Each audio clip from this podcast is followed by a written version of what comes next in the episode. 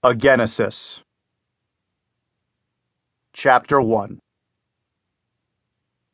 In the beginning, God created the heavens and the earth. Yea, that takes me back. Back to the first day of creation, the day when, in a sense, it all began for me. The day I tossed aside the idleness of my early eons to take on the honor, responsibility, and privilege of being the Lord thy God, King of the universe.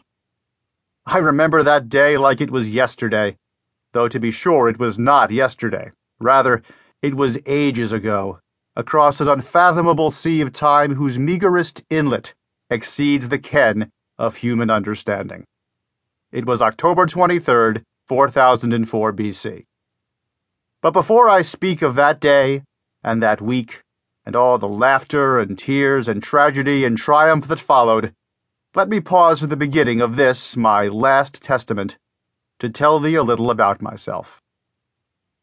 I am omnipotent, omniscient, all merciful, all powerful, all informed, all possessing, all compelling, all subduing, most holy, most high, and most powerful.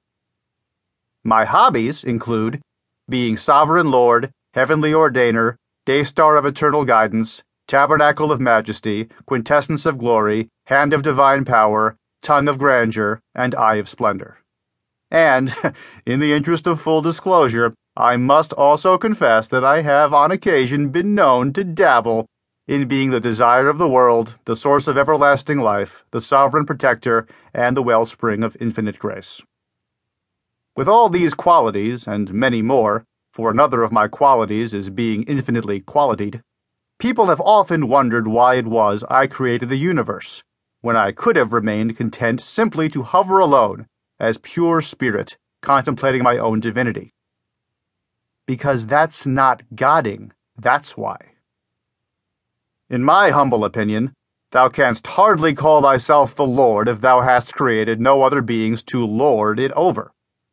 Besides, I did try hovering alone as pure spirit once, but one can only contemplate oneself, contemplating oneself, contemplating oneself, contemplating oneself for so long before it getteth old. I had a burning ambition to rule the world, but I knew such a world was not going to create itself. No fully formed planet was going to suddenly appear and say, Here, Lord, take these twenty burnt offerings, or Here, Lord, take these fifty infidel heads, or here, Lord, take these 200 years of religious warfare. No, there was nothing for it but to strike out on my own, to follow my own dreams, and pursue my own vision, and make my own fortune, relying on nothing but my own grit, and pluck, and infinite power over the space time continuum. And so I began my story, and so I begin it now.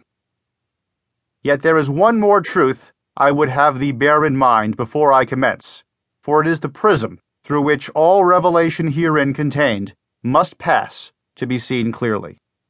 I am not perfect.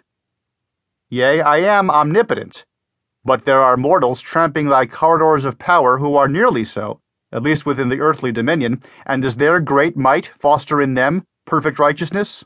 Or are they not mostly bastards?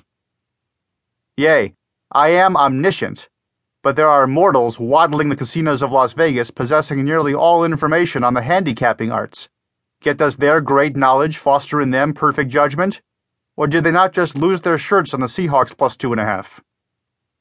And so, listener, be not surprised to discover that over the millennia I have erred on matters great and small, and even at times shown slight defects of character.